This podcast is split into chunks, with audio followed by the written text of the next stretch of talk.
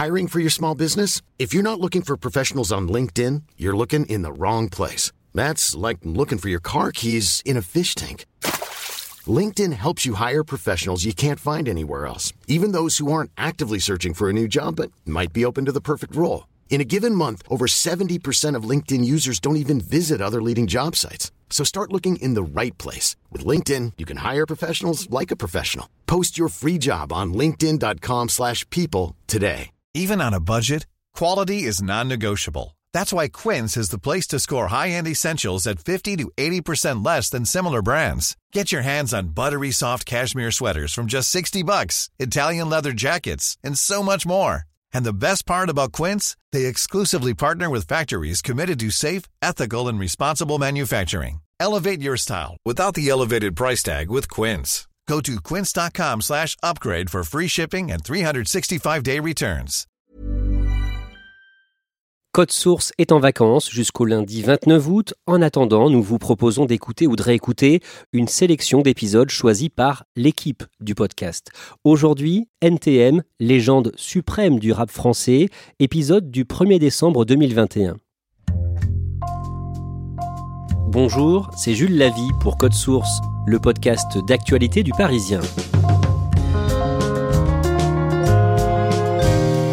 Formé en mille neuf cent quatre-vingt-neuf, N T M a marqué le hip-hop en France, au même titre qu'Ayam ou M C Solar. Le groupe de Joey Starr et Kool Shen fait l'objet d'un film sorti en novembre, Suprême, réalisé par Audrey Estrugo, signe de son importance dans le patrimoine culturel français des dernières décennies. Code Source résume aujourd'hui l'histoire d'N T M avec Emmanuel Marolles, chef du service culture du Parisien.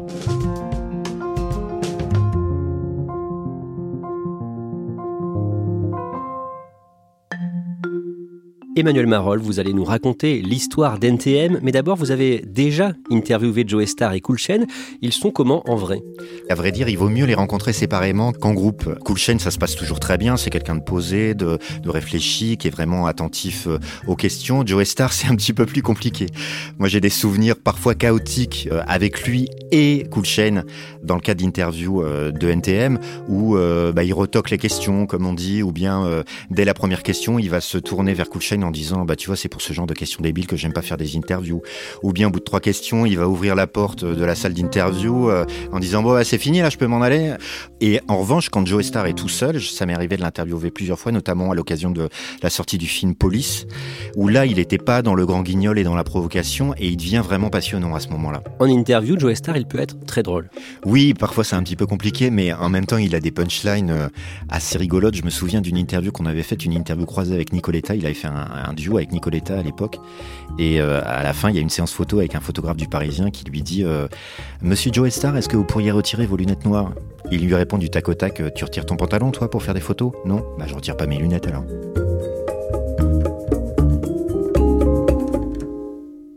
Joey Starr et Kool Shen ont grandi tous les deux à Saint-Denis.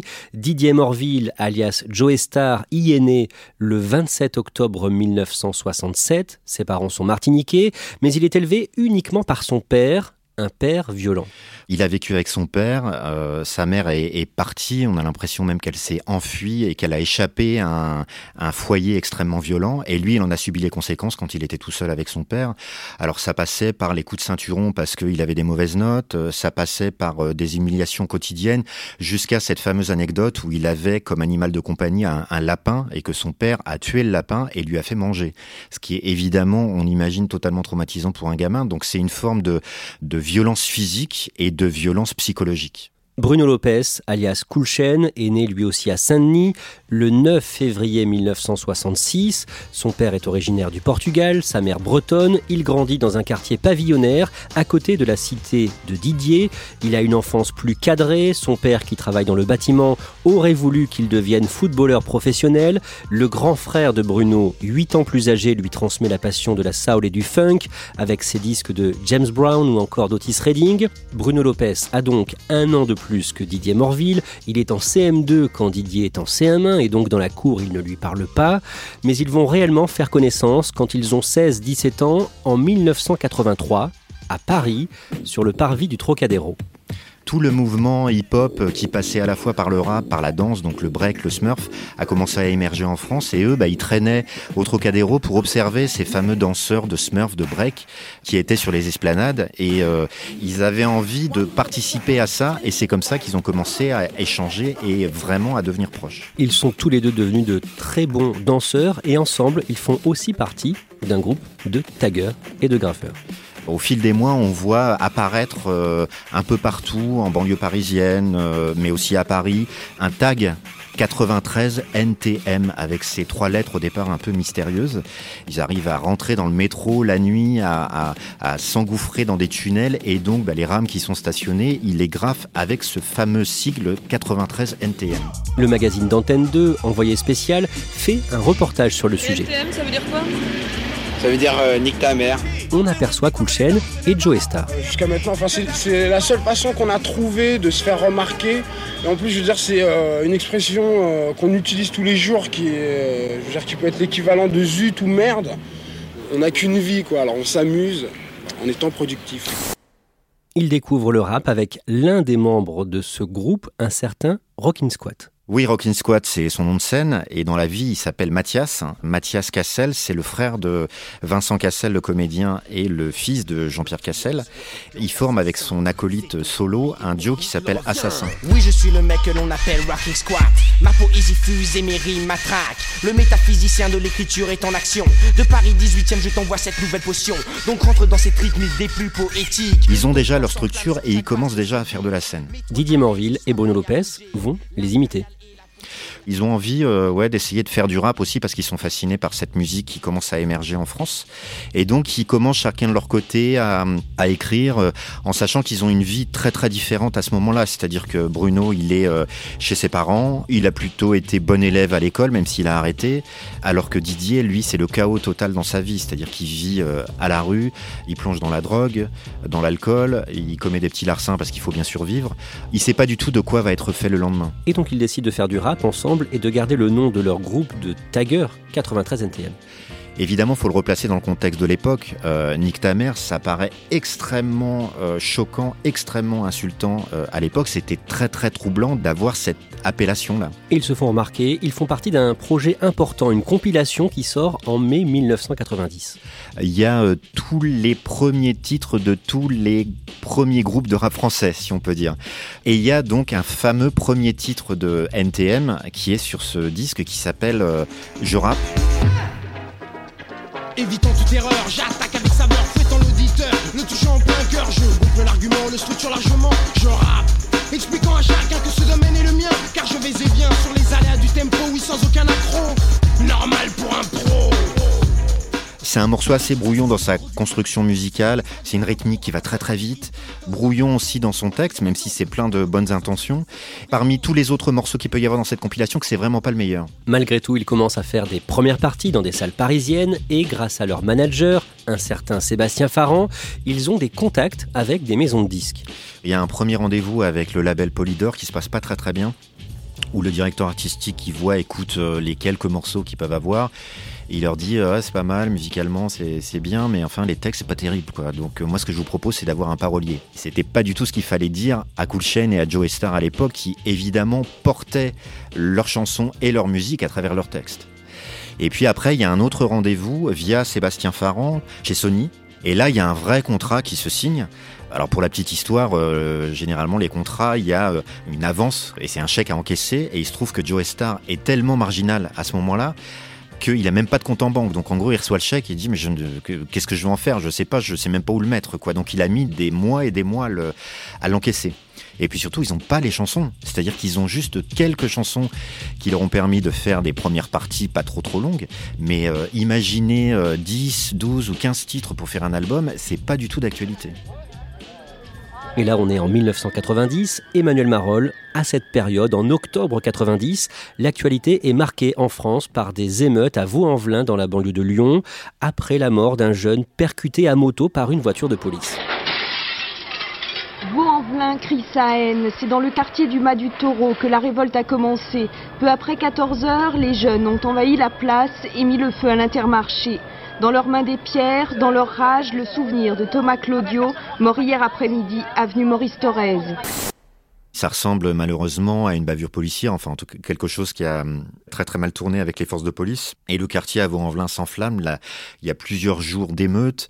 Les médias nationaux arrivent sur place, filment des, des nuits d'émeutes, des nuits où les voitures sont incendiées. Et puis on a un peu l'impression que c'est la première fois au niveau national qu'on prend conscience de l'ampleur de ce genre de problème. C'est trois jours après euh, le début de ces émeutes que N T M sort son premier disque avec quelques titres, un maxi, le neuf octobre quatre-vingt-dix, disque intitulé « Le monde de demain ». Oui, alors c'est très très troublant parce que c'est quasiment la bande originale de ce qui se passe à Vaulx-en-Velin. Le texte dit quelque chose comme les, les gens tournent le dos aux problèmes cruciaux, aux problèmes sociaux qui résident aux abords, au sud, à l'est, à l'ouest, au nord. Des gens tournent le dos aux problèmes cruciaux, aux problèmes sociaux qui asphyxient la jeunesse, qui résident aux abords, au sud, à l'est, à l'ouest, au nord. Ne vous, ne vous étonnez pas si quotidiennement l'expansion de la violence est telle. Car certains se sentent seulement concernés lorsque leurs proches se font assassiner. Le monde de demain, tant qu'il a bien nous appartient, la puissance est dans nos mains, alors écoute ce refrain.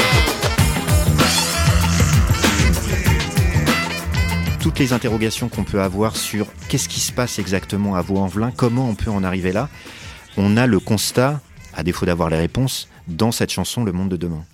À ce moment-là, les journalistes qui les interrogent leur parlent systématiquement des banlieues. Oui, ils deviennent un petit peu des porte-paroles malgré eux, parce qu'ils ont été rattrapés par l'actualité, parce que leurs chansons ont résonné. Et ils se retrouvent aussi euh, des moments euh, face à des politiques. Il y a un, un épisode assez connu avec euh, Eric Raoult, qui est à l'époque euh, ministre de la Ville. Eric Raoult, euh, vous nous avez rejoint. Quand, quand vous écoutez la chanson, celle-ci, euh, vous songez à quoi? Vous réagissez comment, par exemple? C'est des anarchistes, ça a toujours existé. Vous vendez, mais est-ce que vous voulez réinvestir? Qu'est-ce qu'on attend pour éteindre l'incendie? D'accord, moi je fais... Qu'est-ce qu'on attend pour faire en moi, sorte que aide... concrètement... Moi je fais des aides de proximité, monsieur. Alors c'est quoi vos aides de proximité? Ben, on a des amis, on a des gens dans le quartier qui sont là et on est là, nous. Voilà, combien de thunes pour cela?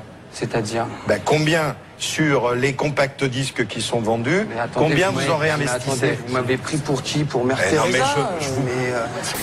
Il y a des moments comme ça assez électriques et une forme d'incompréhension entre d'un côté les politiques et puis de l'autre euh, N T M qui va être interrogé au nom de la banlieue euh, tout en disant mais nous on peut pas représenter toutes les banlieues. Le premier album d'N T M arrive dans les bacs le lundi trois juin mille neuf cent quatre-vingt-onze, c'est Authentique. Décrivez-nous cette chanson Authentique qui donne le titre à l'album. Bah, c'est une chanson assez puissante, alors c'est une chanson avec plein de rimes en hic, d'où son nom. Authentique, oui, trop typique, cette saveur aromatique qui jamais identique, reste pourtant poétique. Car sans les mecs, ma vocation est unique. Non, je ne suis pas le céloustique, complètement idiopathique. Puis ma vertu est acoustique et j'en suis fanatique. Car je tiens tous ces mots d'une inspiration mystique. Dans ce but chaotique, piétinante critique journalistique, je suis authentique. C'est une façon aussi de dire, on n'a pas... perdu l'essentiel, c'est-à-dire ce qu'on est, d'où on vient, et donc notre authenticité, d'où le titre à la fois de la chanson et de l'album. Comment ce disque est-il accueilli? En quelques semaines, il est à soixante-dix mille exemplaires, ce qui est plutôt bien. Ça reste quand même une musique très clivante, une musique de banlieue, de cité, mais en même temps, il se passe quelque chose, euh, parce que c'est un, un disque euh, qui dit des choses qu'on a jamais entendu non plus dans des chansons, et donc ça trouve un vrai écho. Mais à ce moment-là, N T M fait toujours polémique, quelque part, ne serait-ce que par son nom. Médiatiquement, on ramène beaucoup le groupe à son nom. Kool Shen me disait dans une interview il y a quelques années, en fait, il y avait mille rimes au total à peu près dans ce disque, et le seul truc qu'on demandait euh, au groupe quand ils faisaient des interviews importantes avec des gros médias, c'était euh, « mais euh, pourquoi nique ta mère ?» Le deuxième album de N T M, mille neuf cent quatre-vingt-treize, J'appuie sur la gâchette, sort en mars quatre-vingt-treize et il se vend moins bien que le précédent. Le deuxième, il est plus réfléchi et il est plus sombre. Ça trouve moins d'écho. Il y a un titre qui s'appelle J'appuie sur la gâchette. Tout a commencé sûrement le jour où je suis né, le jour où je n'ai pas croisé la bonne fée qui aurait fait de moi ce que je ne suis pas, ce qu'il m'arrive d'envier parfois, ce que la vie a doté d'une chance mémoire. C'est le parcours d'un, d'un type qui va sombrer comme ça au, au fur et à mesure et qui va finir par se suicider, qui est illustré par un clip très très dur où on voit euh, le personnage finir par se tirer une balle dans la tête, le clip est censuré. Enfin voilà, il y a un contexte qui est, qui est très sombre et très compliqué pour le groupe. Voilà pourquoi je m'isole, pourquoi je reste seul, seul dans ma tête, libre, libre d'être un esclave en fait, battant en retraite, fuyant ce monde esthète en me pétant la tête. Ok, j'arrête net, j'appuie sur la gâchette. dans cet album, il y a la chanson « Police » qui cible les forces de l'ordre. Oui, c'est vraiment euh, ce qu'on pourrait dire de manière un peu réductrice, une chanson anti-flic, quoi. Traquer les keufs dans les couloirs du métro, tels sont les rêves que fait la nuit Joey Joe. Donne-moi les balles pour la police municipale, donne-moi un flingue.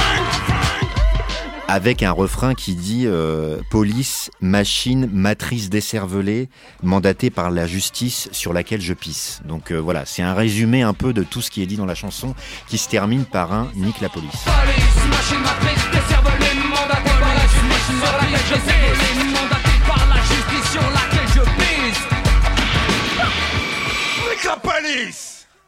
Le groupe sort son troisième album deux ans plus tard, le vingt-huit mars mille neuf cent quatre-vingt-quinze, c'est Paris sous les bombes, avec ce titre qui revient sur leurs années graffiti, même chose d'ailleurs dans un autre morceau, Tout n'est pas si facile. Oui, alors là c'est un album qui est beaucoup plus ouvert, beaucoup plus produit. Le groupe a cherché à faire des singles, des choses qui pourraient passer à la radio sans perdre son âme pour autant. Il y a une chanson qui s'appelle « Tout n'est pas si facile » qui est le premier single de l'album et qui est quasiment déjà une chanson nostalgique en fait.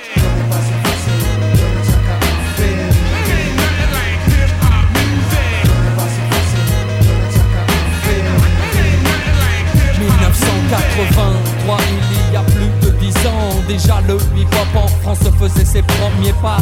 Il n'y avait pas de règles, pas de loi, non, surtout pas de contrat, pas de problème entre toi et moi. Tout était clair, du but à la manière dont tout devait se faire. Naïf, novice, mais tellement fier d'évoluer dans un système parallèle où les valeurs de base étaient pêle-mêle. Le parcours est semé d'embûches, mais on est toujours là et on arrive à avancer. Dans cet album, Emmanuel Marolles, il y a aussi des titres festifs comme « Passe-passe le ouinge » ou encore « La fièvre ».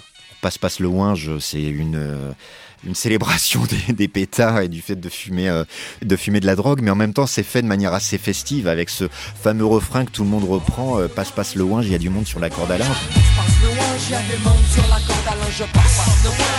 Et euh, La fièvre, bah, c'est une chanson assez sensuelle dans sa production, même si chaque couplet raconte pas la même chose. C'est-à-dire que ils m'ont mis la fièvre, ça c'est plutôt euh, la police qui va interroger de manière assez musclée euh, Kool Shen. J'ai pas fait cinq cents mètres. Que les keufs m'arrêtent et me prient de me mettre sur le côté afin de me soumettre à un contrôle d'identité. Et Elle m'a mis la fièvre, c'est plutôt une soirée assez chaude que Joey Starr passe avec une jeune femme. Il y a ce fameux refrain que tout le monde chante en chœur, et elle m'a mis la fièvre pendant des heures, et elle m'a mis la fièvre. Mais elle m'a mis la fièvre pendant des heures, mais elle m'a mis la fièvre pendant des heures, mais elle m'a mis la fièvre pendant des heures, mais elle... À ce moment-là, vous, Emmanuel Marolles, vous les voyez sur scène au Printemps de Bourges. C'est assez marrant parce qu'à cette époque-là, le groupe est programmé dans une petite salle à Bourges. C'est la petite salle de la Grande Maison de la Culture.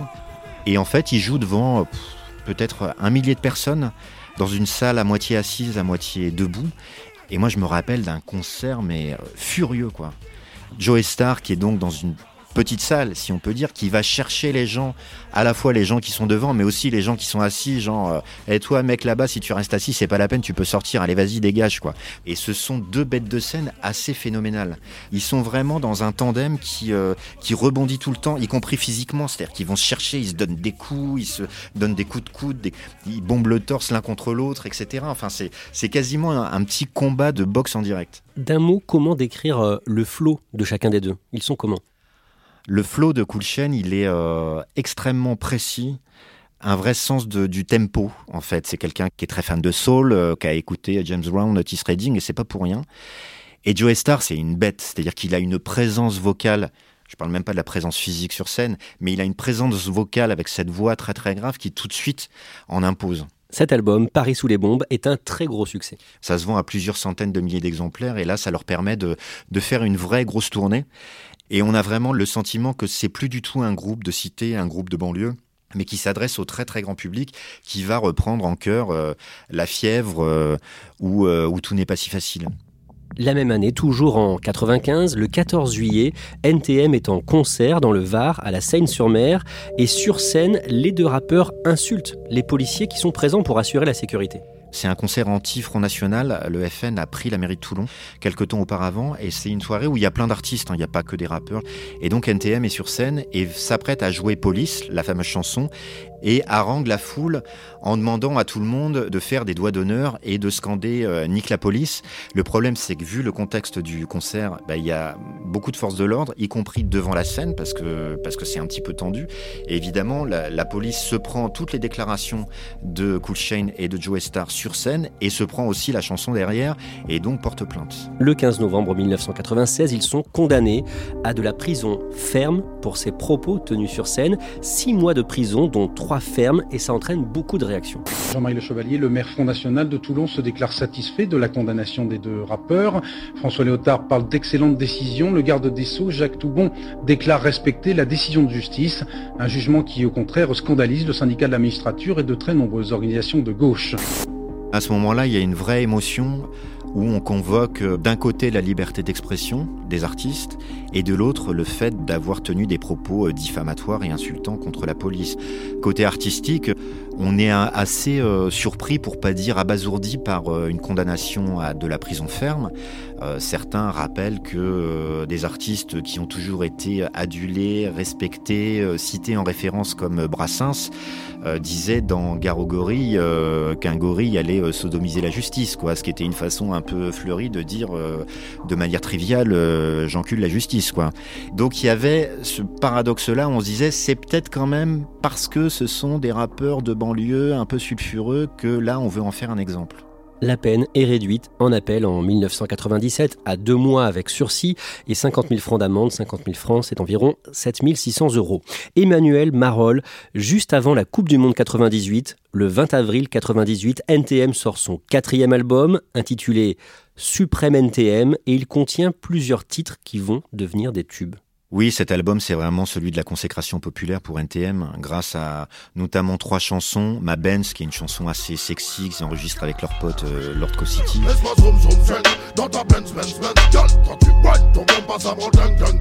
Laisse pas traîner ton fils, qui est une chanson assez euh, mélancolique sur euh, l'enfance, enfin, en tout cas qui fait référence à l'enfance de, de Joey Starr, compliquée avec son père.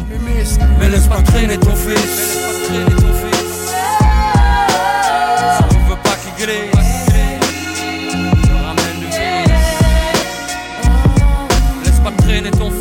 Et puis euh, Seine-sur-Mer Style, qui est une, un hymne au quatre-vingt-treize d'où ils viennent.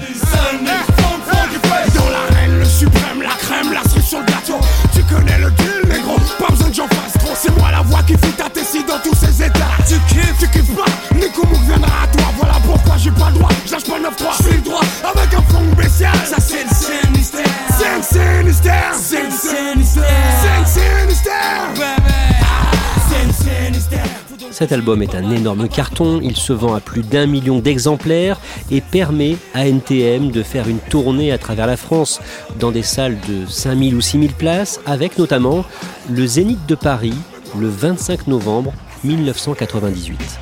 Ce soir, ce soir, ce soir on joue sur le toit de Paris. Nous on vient de Saint-Denis, mais on joue sur le toit de Paris. Seulement j'entends pas la ville faire du bruit ce soir. Emmanuel Marolles, ils sont au sommet à ce moment-là ? Oui, c'est un des groupes les plus importants du moment. Ils peuvent rivaliser avec une tournée pareille et des ventes pareilles avec des artistes de variété. Quelques jours après ce concert aux Zénith de Paris, le trente novembre, Joey Starr agresse dans le hall d'un hôtel à Montpellier une hôtesse de l'air d'Air France. Il sera condamné pour cette agression en février mille neuf cent quatre-vingt-dix-neuf à deux mois de prison ferme. Et la même année, en novembre quatre-vingt-dix-neuf, il écope de six mois de prison ferme pour coups et blessures sur son ancienne compagne. Une peine réduite en appel à deux mois. Emmanuel Marolles, pendant les décennies deux mille à deux mille dix et deux mille dix à deux mille vingt, Joey Starr et Kool Shen suivent des routes séparées ? Oui, je pense qu'il y a eu un moment où ils étaient arrivés au bout d'un, d'un cycle, notamment avec ce dernier album. Et puis, euh, il y a eu des rendez-vous manqués à ce moment-là, notamment à cause des condamnations euh, de Joey Starr. Il avait été envisagé euh, de faire un gros concert au Stade de France, à Saint-Denis, donc évidemment tout un symbole pour eux. Joey Starr n'a pas pu être vraiment au rendez-vous. Et je pense que Kool Shen, qui est quelqu'un d'assez posé, d'assez réfléchi, euh, en avait euh, peut-être un petit peu marre de tenir la, la baraque euh, tant bien que mal avec son, son camarade qui, lui, euh, avait du mal à se contrôler. Et puis, je pense qu'il y avait une forme de lassitude. Ils commençaient déjà à lancer des projets euh, chacun de leur côté. Euh, Kool Shen avait lancé un, une structure de production qui s'appelle For My People. Enfin, voilà, on sent qu'ils ont aussi envie de, de faire d'autres trucs. Vous parliez des condamnations de Joey Starr. Le trente et un mai deux mille neuf, il a donné plusieurs coups de hachoir sur une voiture dont l'un des occupants l'avait insulté, condamné à six mois de prison ferme. Il a purgé sa peine à la maison d'arrêt de Fleury-Mérogis, dans l'Essonne. Emmanuel Marolles, Kool Shen est devenu de son côté un joueur de poker de haut niveau. Ils ont aussi fait du cinéma tous les deux, mais chacun de leur côté. Est-ce qu'ils ont été en froid au point de ne plus se parler? Bah, ça n'a pas été la folle ambiance pendant des années quand même. Ils échangeaient un petit peu des textos de temps en temps, mais enfin vraiment ils avaient des carrières euh, totalement différentes. Joey Starr a, a vraiment mené une carrière d'acteur, Kool Shen a fait des albums solo, jusqu'à un moment où ils ont réussi à se retrouver à la fin des années deux mille, alors sans doute poussés par leur manager Sébastien Farrand et quelques contrats assez juteux, parce qu'il ne faut pas se mentir, hein, c'est, la reformation de N T M c'est aussi beaucoup d'argent, et euh, là ça s'est traduit par une tournée et euh, des concerts euh, euh, triomphaux à Bercy. Et il y a quelques années, en deux mille dix-huit, Joey Starr et Kool Shen participent à une compilation organisée par le rappeur Fianso et ils enregistrent avec lui un titre sur le drapeau. Fianso, c'est un rappeur du quatre-vingt-treize. Il a fait appel à plein de, d'artistes pour ce disque et il fait appel aux, aux, aux parrains, à ceux qui ont ouvert des portes. Et il fait cette chanson qui s'appelle Le Drapeau, où il y a vraiment euh, les deux générations qui échangent, quoi. Euh, Kool Shen et Joey Starr disent quelque chose dans le, la chanson comme euh... On a juste planté les graines, ça pousse, pousse, pousse. Et c'est vraiment ça. Ils ont défriché le terrain, ils ont essuyé les plâtres, et après, euh, bah, ils ont ouvert la voie à plein de, de, de jeunes artistes et de jeunes gens qui ont eu envie de faire la même chose. Ça a vraiment suscité des vocations. L'envie à l'empire éternel, on va leur montrer. Pas fait sombrer, je les séparais sous les bombes, depuis l'époque des bombes, tu parles mais tu sais pas sur qui t'es tombé. Merci Emmanuel Marolles, chef du service culture du Parisien. Cet épisode de Code Source a été produit par Thibault Lambert et Sarah Amni. Réalisation Julien Moncouquiol. Code Source est le podcast quotidien d'actualité du Parisien.